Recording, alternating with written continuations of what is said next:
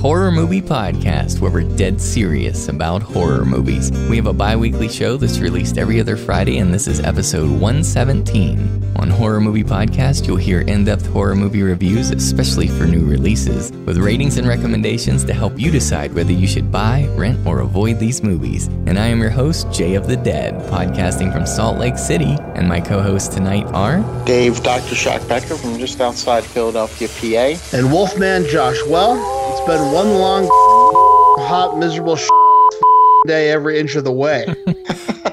Boy, you could say that again. yeah, I agree. I mean, we we have uh, a few serious things to discuss before talking about why today sucks so much, but um, we'll get to that because yeah, today is May tenth, 2017. We'll come back around, but first, it's very important to us. We want to make a clarification just to make sure there's no confusion whatsoever. You may have noticed in your horror movie podcast feed on iTunes or at our website, horrormoviepodcast.com, that we released that special features episode, which was kind of a blend of uh, hosts and a blend of genres. It wasn't strictly horror, and that was just to promote the Movie Podcast Network. But to be clear, we are still horror movie podcast. We are still going to be discussing horror movies. We're still dead serious about horror, and um, this will remain a free show. Horror Movie Podcast just happens to be part of the Movie Podcast Network, which has several different shows. And what we've done is we've put together this uh, special feed that is a subscription feed. It's a way to support those who work hard to bring you these shows. And so if you're interested in hearing about all sorts of awesome movie information and reviews and stuff, including horror episodes, that's what Movie Podcast Network is about. But guys, was I clear enough that Horror Movie Podcast is still going to be a bi weekly show where every other Friday you either get like themed discussions about horror concepts and we talk about movies there too, horror movies, or you get the Frankensteinian episodes which put together just all sorts of whatever horror stuff we want to cover, right? That's right. Yep. Couldn't have said it better myself. yeah. It felt long winded and uh, a long way to the well, but I hope that it's crystal clear to everybody because I, w- I would hate, hate for listeners to be like, oh, okay, these guys aren't going to cover horror anymore. Um, I'm out of here. I don't want anybody to leave because of that because, like I said, we're still dead serious. All right. Yep. So that was the first thing. The next thing is um, we have in the past we've talked about um, the, the first instance of that ridiculous moment in a horror film where a cat will screech or jump out of the cupboard and it's like a jump scare, right? And we were trying Right. we we've talked before kind of playfully where we were trying to track down in film history, okay, what what's probably the first example of that? And I think somebody said Alien 1979, which is really good. And Dave, I don't know if you've ever said this, but I happened to be watching um, an old classic from 1944. This is actually a Halloween movie. It takes place on Halloween. I wouldn't Oh. necessarily call it a horror flick. Um, you could call it a um, a dark comedy. I mean, it has it has very, very, very mild, old fashioned like horror references and things like that. But you all know it. It's called Arsenic and Old Lace from 1944. Oh, yeah. Oh, Yeah. Halloween It's classic. a great I love- movie. Yep. Absolutely. awesome. It's a great one to watch with your kids. I even watched it. We ended up watching it with our little six year old daughter, and she's pretty, you know, sensitive. And um, it really, it didn't even bother her, but she thought it was fun. So it's a Frank Capra film starring Cary Grant. But what I wanted to tell the, the horror listeners that's really neat is there's a scene that happens in this film from 1944 when it's kind of dark and and we're in suspense. It's supposed to be a suspense generating scene, and even though we don't see the cat, somebody steps on a cat or kicks a cat, and it screeches, and you know it gets loud for a moment. And I think that may be maybe the first instance, at least that I know of, of that, That whole ridiculous cat jump scare. I hadn't even. I didn't even. I don't even remember that moment from that movie. But I'm. Uh, that's that's pretty cool. hmm And how and how interesting would it be for for people to know that that jump scare was not created by Ridley Scott but by Frank Capra. exactly. Yeah, and so uh, Dave, I immediately thought of you as we were watching this film, and I'm like, Oh, I gotta, I gotta tell Dave. Well, th- but that's done right because they stepped on it. I mean, if you step on a cat, it's going to screech. Yeah, I Not mean, just usually if it's running by you. exactly. Yeah, and so, but it is dark, and so one assumes that that's what happened. They stepped on it or kicked it, but just saying, it comes out of nowhere as this cat jump scare usually does, and so I just thought that was interesting and kind of hilarious. But no, if you need um. Yeah. If you need a little gateway like kids movie for Halloween, it's set right on Halloween, and there are a number of corpses, and there's uh, definitely um, some Boris Karloff references and stuff. It's pretty There fun. are. And the the, uh, the ironic part of that is that it, it, it, Boris Karloff played that role on Broadway, and that was what made it real funny in the, in the stage production. exactly. When they say, You look like Boris Karloff. Yes. Yes, and that's hilarious. And and uh, you know, to their credit, I do think even though the actor who plays in the film is not Boris Karloff, I think they do a, a pretty good job at Oh, yeah. making a resemblance there. So, Absolutely. And plus, it's got Peter Lorre in there. oh, that's was, that was my next thing I was going to say. And who doesn't love Peter Lorre? Incredible, Right. incredible actor. So, I, I do recommend that. It's uh, boy, it, grates on my nerves a little bit because they sure do play for the back row, and it's it still feels like a stage production, but it's set on Halloween. So, well, you know what? What do you want? Okay, so as as we said, today is May tenth, twenty seventeen, and we had some hugely sad news. I've I've seriously been uh, genuinely bummed out about this all day because uh, we lost one of my favorite character actors, and that was Michael Parks. Which one of you told me that today? Which one of you ruined my day? I, I, I had told me, seen yeah. it. Yeah, when I when we were going back and forth just with uh, you know the recording for tonight, I happened to see on Twitter somebody had um, sent it to me, and I was like, oh, geez, you know. Um, and that, that I said it to you like moments after I had uh, gotten the news myself. Oh my goodness. Yeah. Now, did did you guys? I we haven't had a whole lot of time to do any research or anything, but did you did you end up finding out what happened to him? I mean, I know he was like seventy seven years old, but I didn't. I, I don't know for sure at this point. I didn't really look that much further into it just for preparing, mm-hmm. you know, for the recording and whatnot. But no, I didn't look into it any further. It's, it's just very sad, very sad, especially when you see what he has been doing recently. Oh yeah. Yeah, and let's just for a moment since we're celebrating him. I mean, I know that people out there, if you aren't exactly familiar with him as soon as you hear his name, you'll you'll totally know him when you look up his picture. I mean, he was in he was in Tusk, right? M- More recently, he was in that. Yep. He was in yeah. Red State, which We um, are what we are. We are yes, we are that role in that movie. that's right. Um, my favorite, my favorite role of his, and I'm sorry if we're kind of going out of order and jumping around, but I, I just love him in From Dusk Till Dawn.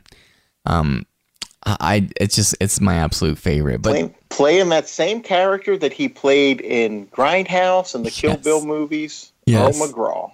Yeah. that's right, and and Twin Peaks as well, right? You know, Oh, right, right, yeah. hmm Michael Parks is one of those great character actors who he had a huge career in the 60s and 70s and then kind of just I mean he really did work. He never stopped working. He worked all through the 80s and 90s as well.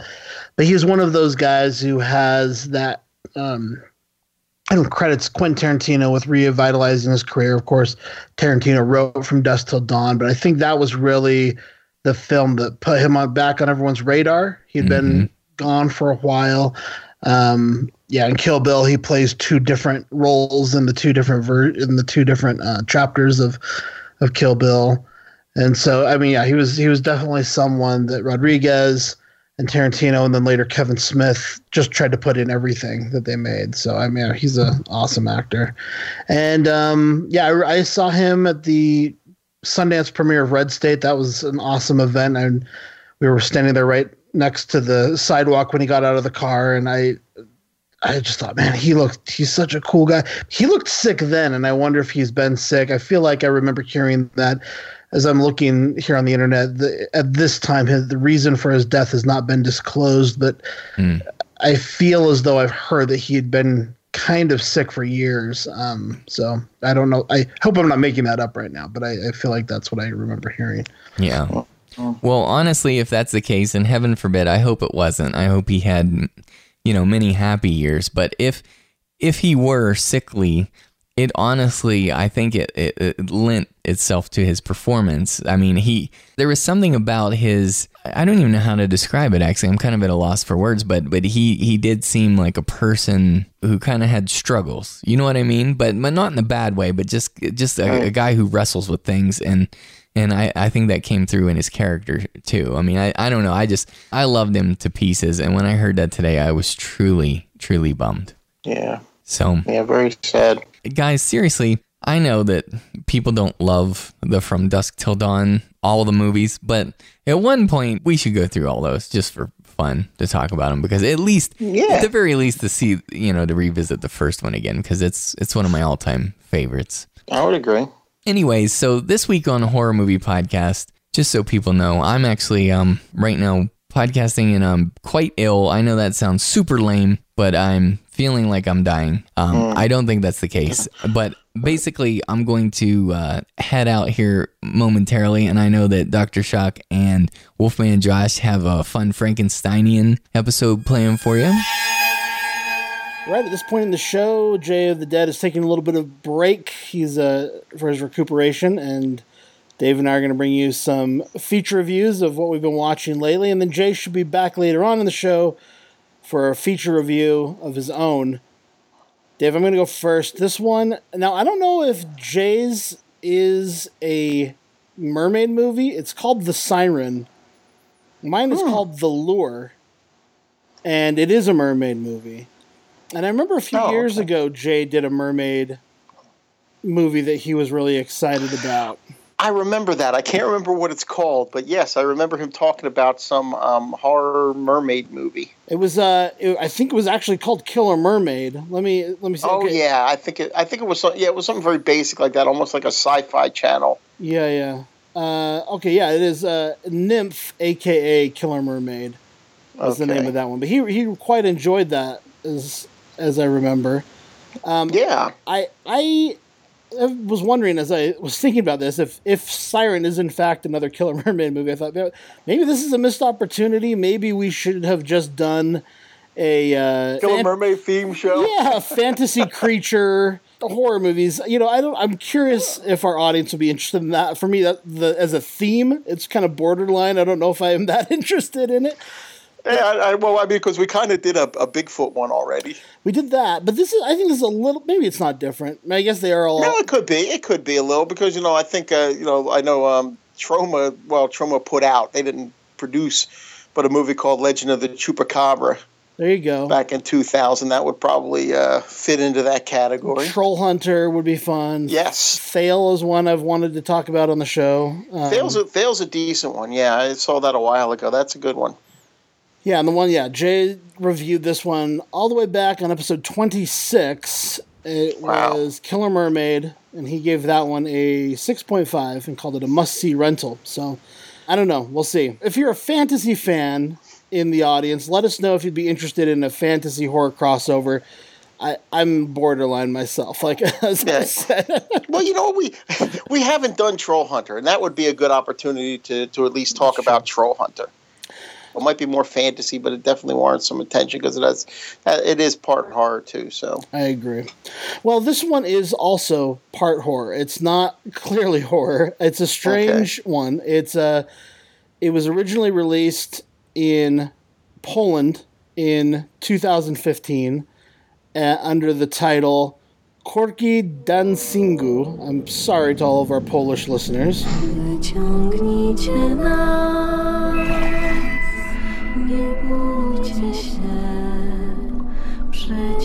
вас не з'їсть.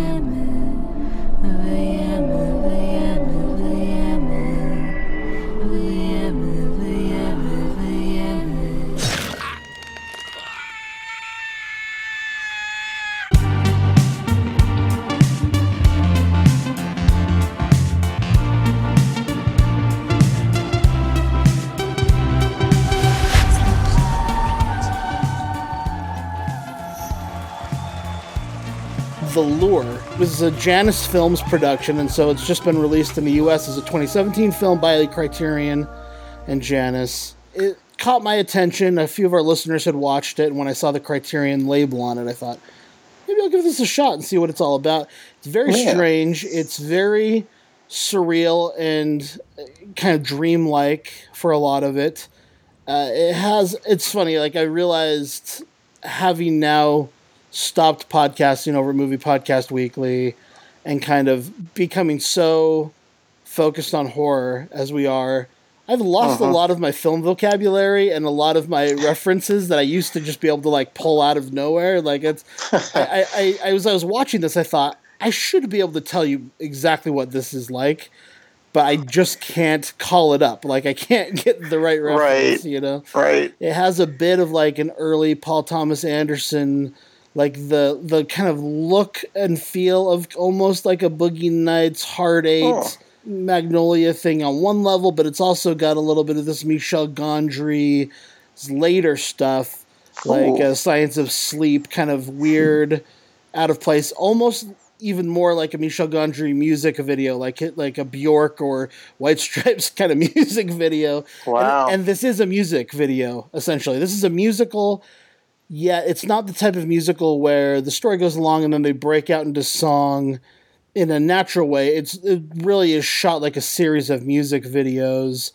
Although, you know, they, they continue to get us through the narrative, the songs aren't explicitly like a Disney movie laying out each of the the ideas clearly. Right. You know Okay. um, the the characters in the movie are in a band and there's another band in it as well and so some of these songs are in fact probably a third of the songs are performed on stage for audiences uh, but it is one of those films where the song ends you know you maybe get a few lines of dialogue and then the next song begins like immediately um, Gotcha. the films that it kind of reminded me of in that way were, were like eight women if you remember that kind of like I French do remember mystery Eight Women. Yeah. has yeah. has a little bit of that kind of a feel to it, I would say.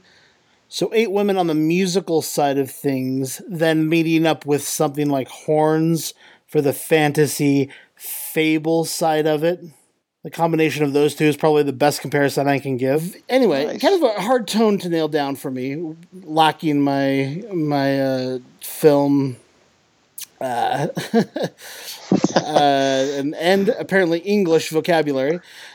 Um, but it's an interesting film. So it starts out with two young women in the sea, and they walk out of the sea and into kind of like 80s Poland, where they are in this like band with uh, a husband, wife, and son.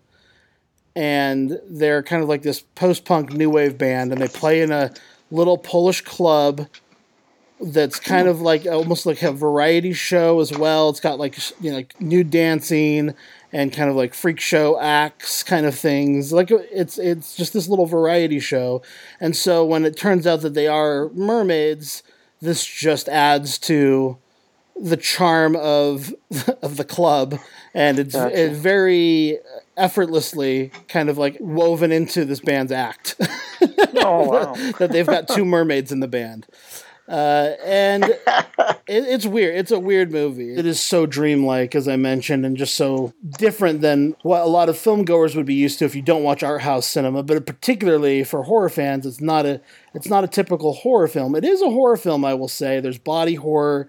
There is some gross you know these are killer mermaids. And i've always Okay. liked mermaids since i was a little kid. I think because of splash that that really Right.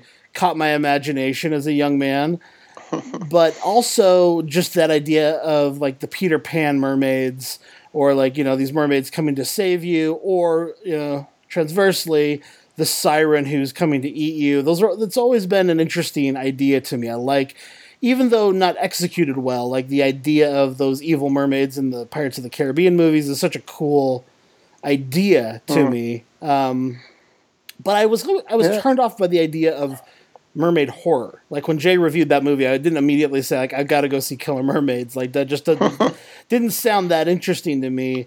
This is presented in a way that I thought made it very alluring, but also it's really telling kind of a classic mermaid tale, I would guess. Like I'm not like highly versed in mermaid tales, but just the few that I've seen and like the Little Mermaid or whatever. Right. These these this mermaid has to you know falls in love with a with a man and then she has to decide if she's going to, in this case, eat him or go ahead and fall in love with him. But you know, there are challenges that come with falling in love with a human. If you give up being a mermaid, you lose your voice. If you fall in love with him and he doesn't fall in love with you, you you might transform into sea foam. And so there are a lot of dangers for the mermaids themselves who are a bit like a vampire who has kind of has to kill to satiate the hunger now and again. And so they um, you know walk on land but can easily like very much like splash whenever they're in the water they get their tails back. This is a very sexy film in a very kind of weird, you know, cross species kind of way. but uh, it's interesting. It's not uh, like anything I've ever seen before. I don't know that the average horror fan will necessarily appreciate it because it is not a straightforward film. Narratively, it is all over the place. It feels very sloppy to me. I felt like just with some editing, they could have really made this more palatable, but I'm not sure that they were interested in making it much more palatable. Um, but but I quite I quite enjoyed myself while watching this, and I think someone like you would appreciate this, Dave. I think it, it, Yeah, it'd be Uh, worth it- it- worth checking out. I'm definitely I'm definitely intrigued. And you said it's available on Criterion. That's correct. Yeah. If you're a cinephile like Dave Becker, who you know appreciates all kinds of cinematic oddities, this is certainly a cinematic oddity. Nice. Um, and we we talked about Thale. This is not Yeah. totally different. In well, okay, it is because this movie again has like the, uh, some kind of happiness of the Katakuris stuff going on, but oh, okay. you know what I mean. But but it's but it also looks very much like a Thale, and it has kind of that weird feel of this other beast, human, woman thing going on. So I don't know. I don't know if that made any sense. That review. It's got me interested to see it. All right. Okay. Well, uh, so the lure, I would probably give a seven point five, and I would call it a rental for people who enjoy art house cinema. I think if you, if you're not an art house cinema fan, if weirdness bothers you, you're not going to like this, and if certainly if you're not interested in any kind of fantasy elements in your horror, this is an avoid. But I think for the cinephile who who wants to see different things in, in their movies, I think this is one to watch. All right. Sounds good. Awesome. All right. Well, the one I got here, it's called Lady Frankenstein. What evil science was practiced in this laboratory of nightmares? Who is this irresistible creature who has an insatiable love for the dead? Meet Lady Frankenstein. She's beautiful, she's evil, and she'll do anything for love. She creates a new, more terrifying monster. I am my father's daughter. Only the monster she creates can satisfy her strange desires.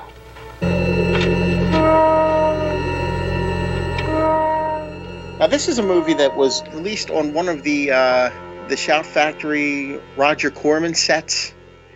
A Okay. while ago, they were putting out all of Corman's films, and this is one that Corman put a little money into, but it is an Italian movie. It's from 1971, uh, and it's called Lady Frankenstein. Rob Zombie actually sampled a line from this for one of his songs. I think the song "Living Dead Girl." Oh, he sampled a line from this film for that. Um, anyway, the, the, the, the basic setup is um, Tanya Frankenstein, uh, the, the daughter of the Baron, is, is what he's uh, known as here, goes away. She gets medical training and she comes back to the, the ancestral home. You know, she wants to she wants to help her father in his experiment. Uh, and they have this, um, you know, the, the Baron. Okay, and uh, Tanya Frankenstein is played by um, Rosalba Neri, and the father, uh, the Baron, is played by Joseph Cotten. You know, the Hollywoods, um, old time Hollywood, who made pretty much nothing but sort of Euro sleaze and, and exploitation and and whatnot uh, later in his career. Uh, but um, you know, and they and they have this um, assistant. Um, and his longtime friend of the Baron Charles, and he's you know, he's lame in one leg. Uh, but the Baron, of course, is going to show the world that under the right circumstances, he can reanimate dead tissue. as all Frankenstein seemed to want to do. Yeah. Um, so he he gets cadavers that he purchased from these guys. They, they're these professional grave robbers. He buys the b- bodies from them, and he does build this man out of spare parts, and he brings him to life with with lightning and and, and the whole nine yards. Uh, but pretty much within five minutes of the monster standing up, he chokes the life out of the Baron, uh, kills him, and then runs into the nearby forest or shuffle, you know, whatever. Doesn't run, but he moves off into the nearby woods before anybody realizes what has happened. Uh, so Tanya comes down. She realize, you know, she's like, oh, she's very upset the death of her father. Um, but she's even more anxious to prove that what he did worked. Um, now, the monster that, that the Baron brought to life is pretty grotesque. It has an eye hanging out. It doesn't really look that good. And this monster is now going out into the countryside and taking out villagers left and right, whoever he comes across.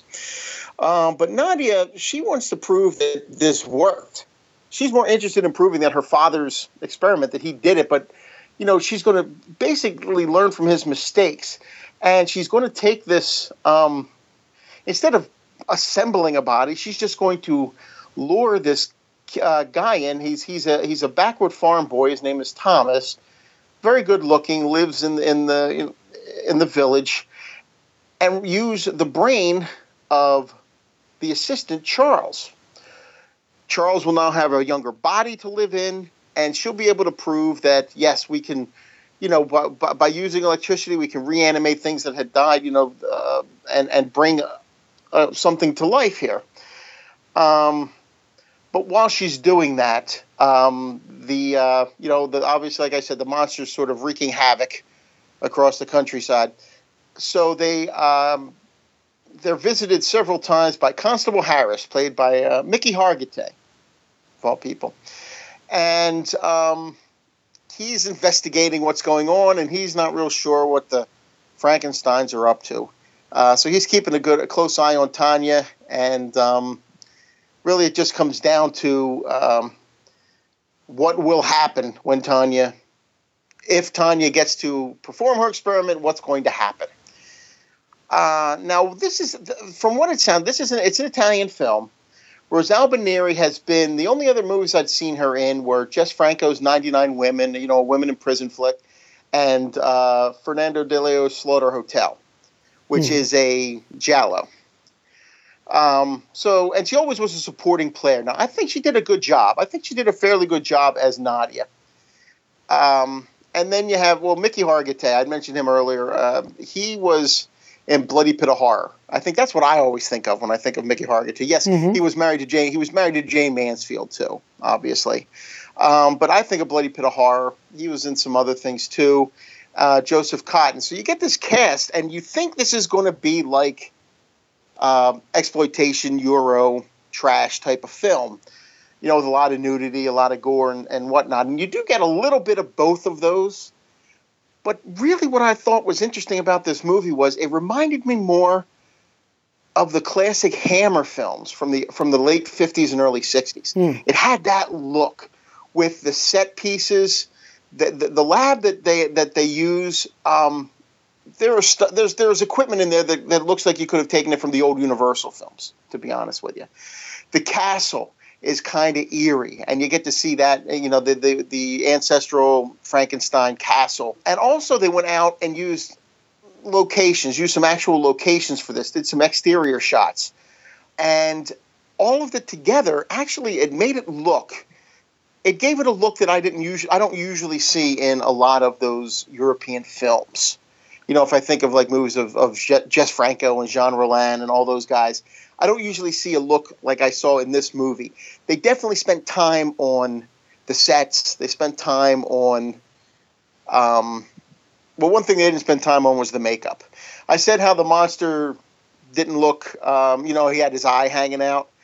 Well, it's not very convincing. Mean, You Hmm. know, it's it's not like it's just dangling there. I mean, they had it's like this this putty thing. The makeup effects, they didn't spend a lot of time on those. Okay, um, but they really did try to give this thing a gothic look. I think that's what impressed me more than more than anything uh, about this film.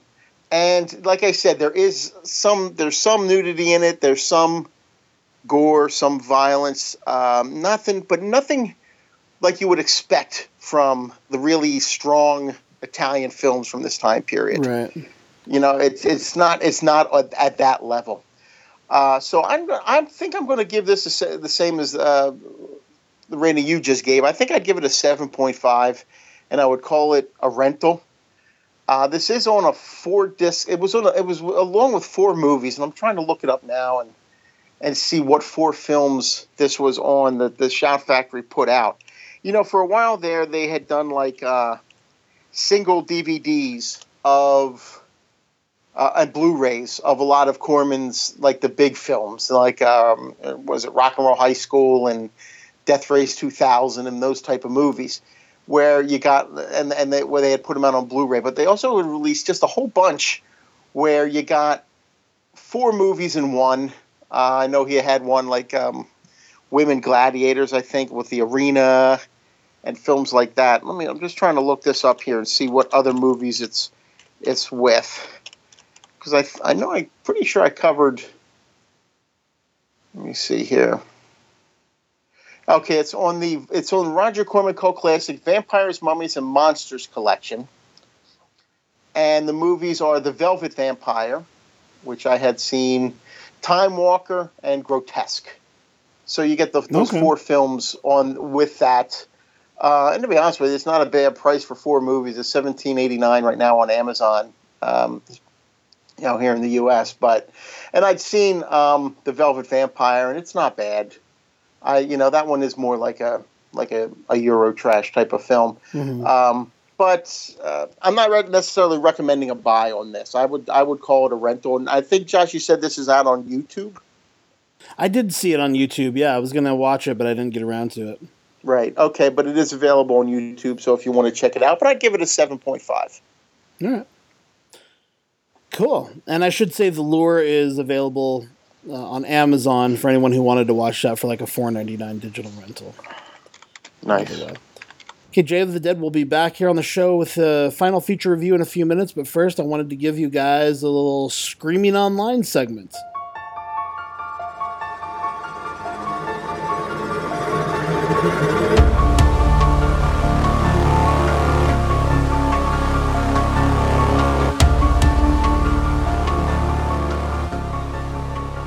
Today I'm going to talk about Stakeland 2, The Stakelander, which is a movie I've been dying to see for quite a while. As I understand, it was made for sci fi uh, television. It is now Oh. available on Netflix and also for $3.99 digital rental on Amazon and other places. This is written by Nick Damici, who's the star and writer of the first film, but uh, it was not directed by Jim Mickle. It was directed instead by Dan Berk and Robert Olsen, who are the guys who directed a film called Body, which has got just a lot of great word of mouth. It's been on my list. I haven't gotten around to it yet, but I know a lot of our listeners appreciated Body. It's certainly got a cool poster, kind of a Saul Bass looking poster. Stakeland 2, I had heard bad things about, so I was a little bit wary going into it. And I have to say, I was pleasantly surprised. I really enjoyed it in a lot of ways, just as much as the original. The original Wow. had more things I disliked in it. I would say it also had more things I liked in it.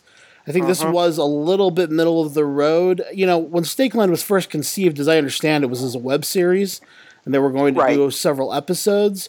And so uh-huh. you can see this working as just an you know an hour long. I mean, you know, this is an hour and twenty one minutes, but you can imagine breaking this up into two episodes of television. And it would be good TV. I mean, this is good hmm. storytelling. It's beautifully shot. I love the cinematography. It's got these awesome uh, kind of pastoral landscape shots that are just gorgeous. It pulls off the post apocalyptic stuff very well. And I think there is a little bit of a post apocalyptic burnout right now from stuff like The Walking Dead. Personally, that's still one of my favorite locations to set a film. So I, I uh-huh. don't mind a good post apocalyptic film, and I love doing that on an indie budget because it's something you can really pull off. You know, if you kind of get out into the country or get in a nice abandoned building, and they can they can make it work with a small cast, and these guys do. And I, Right. I you know, the original cast is back from the first film. Uh, Mister and Martin are, are in the movie. They're excellent. I would say they're both as good as they are in the first film, and I would say the younger, you know, younger guy Martin is a lot better. You know, he's matured as an actor since then. Nice. Uh, the the journey that go on, you know, is a little bit frustrating. As a fan of the first film, I don't like sequels that immediately undo the resolution of the previous film. oh right, yeah. I, I think this movie, within you know five minutes, undoes everything that kind of is built toward in the first movie, and Wow. I think they could have waited twenty minutes to do that, and and it would have been a lot better, to be honest. Having said that, they do it really well. Uh, it's very emotionally moving and compelling, and these characters, you know, it's fun in a sequel to kind of revisit these characters you love, and they really make you love them. They're, you're really glad to see these characters reunited on screen and kind of go through what they're going through. Um, there's less vampire action, a lot less vampire action in this movie. You know, the things I didn't love about the first movie were like all the Brotherhood stuff. I really could have just completely done without, and kind of the ultimate like uber vampire that they had in that. In that right, movie right. and this doesn't have that. This has the berserkers, and it has kind of like a big baddie, but it doesn't. The Brotherhood stuff is in there, but it's not as kind of over the top, in my opinion. It's more believable to me, and Okay. and um, and it's yeah, it's it's it goes not. It's not quite as. I guess the stakes are high, but they're not. It's not very ambitious story wise or plot wise. Okay. But it's very enjoyable. I think if you liked the first film, this is a nice entry. I'd watch the third one. You know, it's not Nice. uh, like mind blowing or a landmark film in any by any stretch of the imagination. I think the first film does succeed in a lot of ways that this one doesn't, but Okay. I prefer this one in in some ways. So, uh, I yeah, I still am not quite sure where the negative reviews for this film were coming from, unless it's just that they were. Uh, they were kind of let down, that they wanted more. I could understand that if someone said, you know, I was a little underwhelmed, I would say, yeah, sure. But it's not a bad movie. So I, I'm going to give this one an 8.5. And I would buy this. If I see it, I'm going to buy it. It is, again, currently streaming on Netflix. So easy to see for a streaming online recommendation. Well, Netflix and kill for you. And I recommend everybody check it out if you liked, especially if you liked Stakeland. Nice. Okay, this is Jay the Dead here. Um, it's uh, more or less, for all intents and purposes, the next morning, and I was actually feeling terrible last night, and so I could not record with the guys. Felt like a giant wuss, but basically, I didn't want to be a slacker, and I had to show up to this podcast and at least bring you guys something. So right now, this is going to be pretty rough. It might be kind of a bumpy ride, but I got a little mini review for you that I'm trying to record really fast before I head out to work today. Okay, so um, that's the first thing. So I'm going to talk about a film called Siren from 2016. And typically at this point, we would go into like a little uh, trailer, you know, to kind of tease it and give you a sense of the film. But I'm actually going to forego the trailer and not because of my time constraints, as you might suspect, but uh, here's why. Because actually, this film, as you may well know, is inspired or based on the segment Am- Amateur Night, that short film from uh, VHS, the 2012 anthology. And a lot of people loved that. That was actually my my favorite segment in that film. I just absolutely loved it. And so, Amateur Night, the, the um the little short film, that one was directed by David Bruckner. Now, here's the thing: if you have not seen uh, VHS from 2012 and therefore have not seen Amateur Night, the the short film that inspired Siren, then I would highly recommend. I mean, strongly recommend. I think that you should see the short film first because I don't know. It just it, it and that's weird coming from me because I'm actually not typically a short film kind of guy. But my thing is, it really packs a punch. Amateur Night is a huge surprise. Go into it totally blind. Now, I'm sure that 99% of everybody who's listening to this podcast is already completely aware of Amateur Night. They've seen it many times and you already love it and know about it. But just in case, I mean, that's why I'm here. That's why we do these shows to try to bring things to people's attention that maybe they didn't catch up with. I mean, maybe horror anthologies aren't your thing. And so maybe you're like, I'm not watching VHS. Well, I'm telling you right now, uh, the price of admission for VHS from 2012 is Amateur Night. Fantastic. and so I do think, you know, is it done better? It, it's kind of like, I- I mean, yes, I would say that, but also it's more like if you're going to have something in its most potent form, you know, then it's not going to be diluted by very many other details. It's just going to not be watered down. It's going to be the straight dope, so to speak. I just said the straight dope. I love it. Anyways, I'm getting warmed up for work. I'm a rapper. Just kidding. I'm not a rapper. Anyways, um, so Siren is inspired by uh, this film, and as I said a million times, now the the great part is, and I think this is kind of a saving grace, is that Hannah Fierman, um, who plays the quote unquote, let's just let's just call her the girl. Let's just call her the girl in this. Uh, she played the the girl in Amateur Night, and she also plays the girl in Siren. And of course, the whole Siren reference. I mean, if you're familiar with uh, Homer's Odyssey and the Iliad, and you know the, the whole thing where you have these lovely ladies who can sing sailors to their death. I mean, like the Lorelei, and sometimes they say this about mermaids. So that's where the whole siren thing comes from. It's not siren as in police sirens or fire fire sirens. Sorry, I love to explain titles. I just can't help myself. That's probably very annoying. But anyway, I'm just telling you. So this siren film it came about because the amateur night short film was so popular the horror fans loved it. I know i did. And they ended up adapting it and expanding it into a feature length film. And so here in uh, december of 2016 they released siren. And um, with that with that particular film let me go here to my notes. I'm trying to pull everything up here. The director is uh, gregg bishop. Now, you probably uh, recommend, recognize that name from uh, Dance of the Dead, which is a tremendous horror comedy, actually. It's one of the few horror comedies that I love, and it's a great zombie flick. That's from 2008. And um, he was also one of the directors in VHS Viral.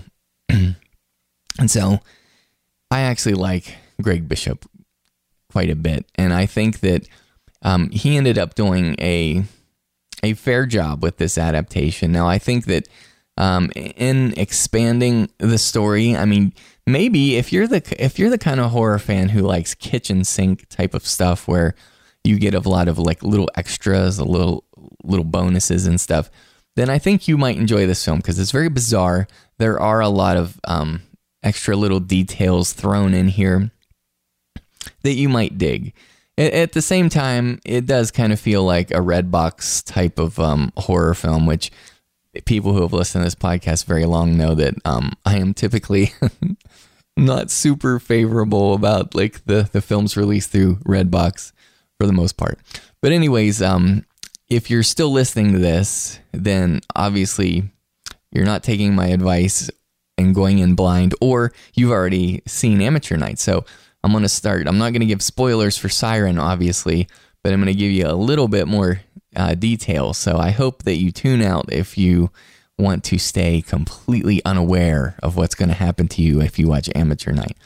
But anyway, this is a beastly freak uh, type of movie, in my estimation, as you know. And, and in fact, I would call Siren the uh, hangover or very bad things of the horror genre. If you've seen the Hangover movies, uh, particularly the first one, this is much like the Hangover or Very Bad Things because in this case, what you have is uh, these four friends. Two of them are brothers. The one brother's a good guy. He's getting married next week, and so his uh, uh, reprobate, delinquent brother, who's kind of a wild man, wants to take his brother, who's getting hitched, out for a wild time. yes, in New Jersey. That's right. Not Las Vegas. They said that Las Vegas is lame. Um, he wants to take him to Garden City, New Jersey, and just go nuts. Okay, so that's the plan. Um, and so in this way, this is very similar to the setup of uh like The Hangover. I mean, it's it's it's kind of the same thing, but with a horror spin on it. So, um, not as comedic. I mean, there are a little bit of you know jokes and things, but this is not. This is a pretty straight, um, serious horror film. So I just want to tell you that as well. Uh, and and so I think that gives you a really good sense of this. What I've said so far, it's kind of Beastly Freak. It's adapted from the short film. It's The Hangover and Very Bad Things of Horror, and um, and and I think that really represents it well. I mean, so that what they end up doing is they they initially start out in these very lame clubs, and I will say this is if you're familiar with amateur then amateur night, then you know that there's a um, sultry and seedy and kind of sleazy aspect to it. Well, this film has a, a good bit of that in it as well. So I will tell you that. And they end up at this uh, crazy, wild, underground type of club where there are some very unnatural and unseemly things that are happening. And of course, um, this differs from amateur night in that you know the guys in amateur night were trying to i mean they were total sleazebags who were trying to make this amateur porno film unbeknownst to their star quote unquote and so i actually that's another reason why i think amateur night works better than this film because those guys were really asking for it these guys are more or less pretty good dudes. And so they're not as quite as deserving. And so that's a, a little bit you know a little bit less of you know you want wanting it to pay off for uh, these scumbags right? But i will say with this movie unless i totally missed this detail in amateur night which is possible i've seen it a couple of times but um, there is kind of a surprise. I will not spoil it for you but there are some very very upsetting multitasking that's done in this film i'm calling it multitasking tongue-in-cheek um, involving a tail. And I don't know. I mean, depending on your sensibilities, maybe it won't be upsetting at all. maybe it'll be your kind of thing. I'm just saying, pretty wild stuff. And um, it sure had me squirming. So I think overall, if I had not seen Amateur Night, then I would be pretty pleased with this film. I mean, I, I was already pleased, but I would have actually kind of dug it quite a bit um, along the lines of like Killer Mermaid or something. I mean, it, it reminds me, it, it's in that same vein. I mean, I loved Killer Mermaid. I think everybody knows that kind of weirdo like that, but I can't help myself. Uh, and so it's it's a real horror oddity. It's kind of unusual, and um, in terms of like the effects on this, I understand it, it appears in the IMDb trivia that they had some issues um, with with the effects and stuff. But even despite all that, I think it's passable. You know, I don't think it's the greatest horror film ever, but I do think it's a pretty good time, especially if you appreciate Amateur Night. I'm not as into all of the extra lore and the other aspects that are thrown into this. Um, that's just me personally, but still, I think it's just, you know, pretty fun. So um, I'm going to give Siren from 2016, I'll give it a 6.5 out of 10.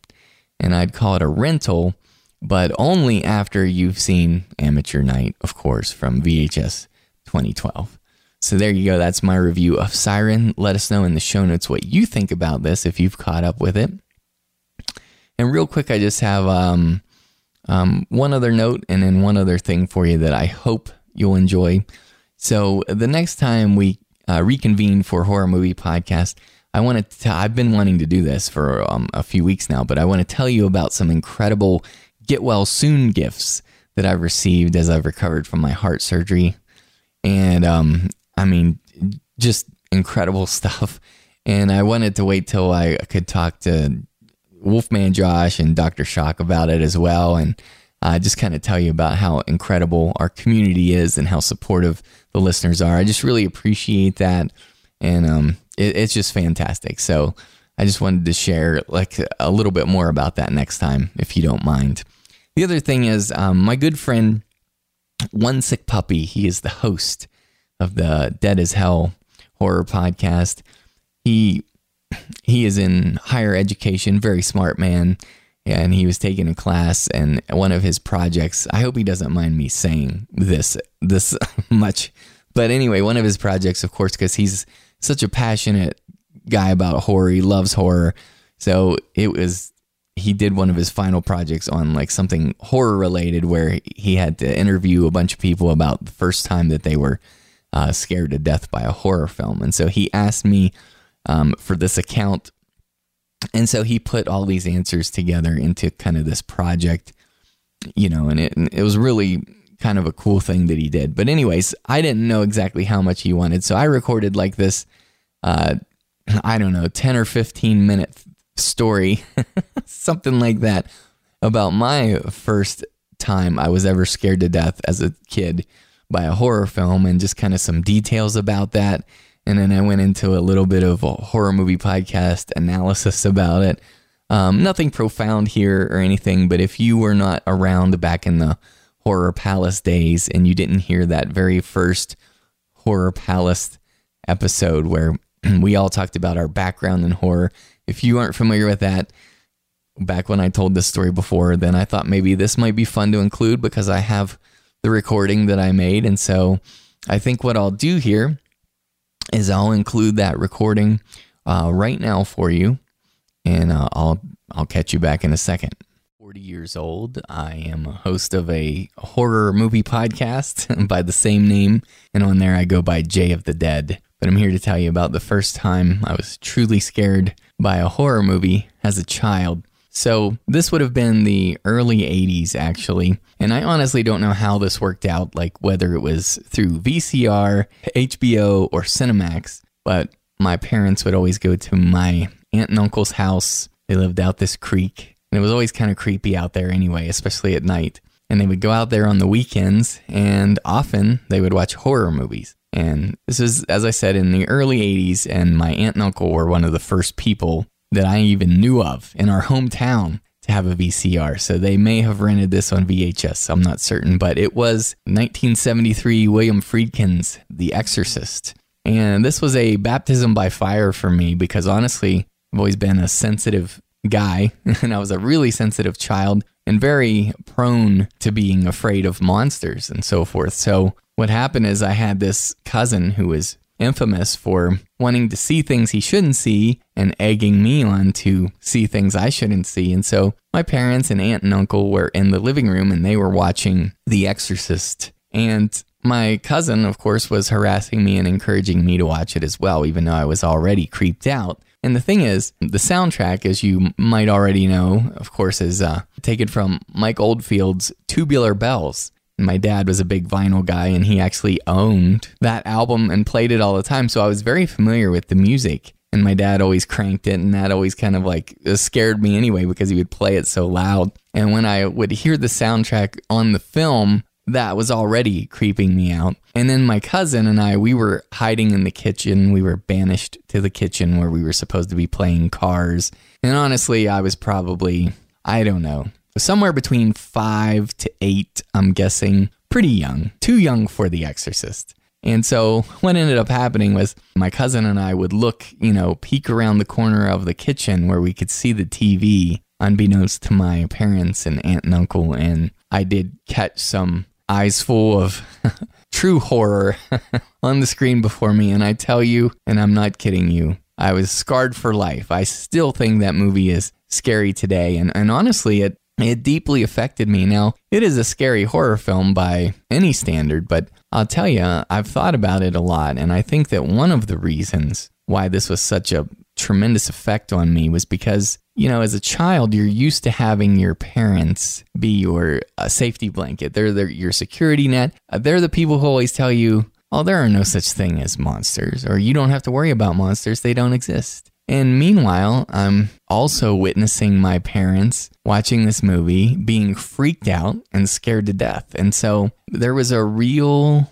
a real shock to my psyche because this world of there aren't any monsters and you don't have to be afraid of monsters from the people who have been preaching this to me and yet I see them and they are afraid of a monster and I'm seeing a monster right before my eyes on TV and it scared me to death. So I would have to tell you that The Exorcist 1973 was the first time I was truly scared by a horror film, and I've been scared ever since. And honestly, for a number of years after that, I didn't love horror films. It took me until I was about a teenager when I started appreciating how fun it was to be scared with my peers. That's when it started turning around for me, and I really started to love them. But uh, The Exorcist, William Friedkin, uh, did a number on me.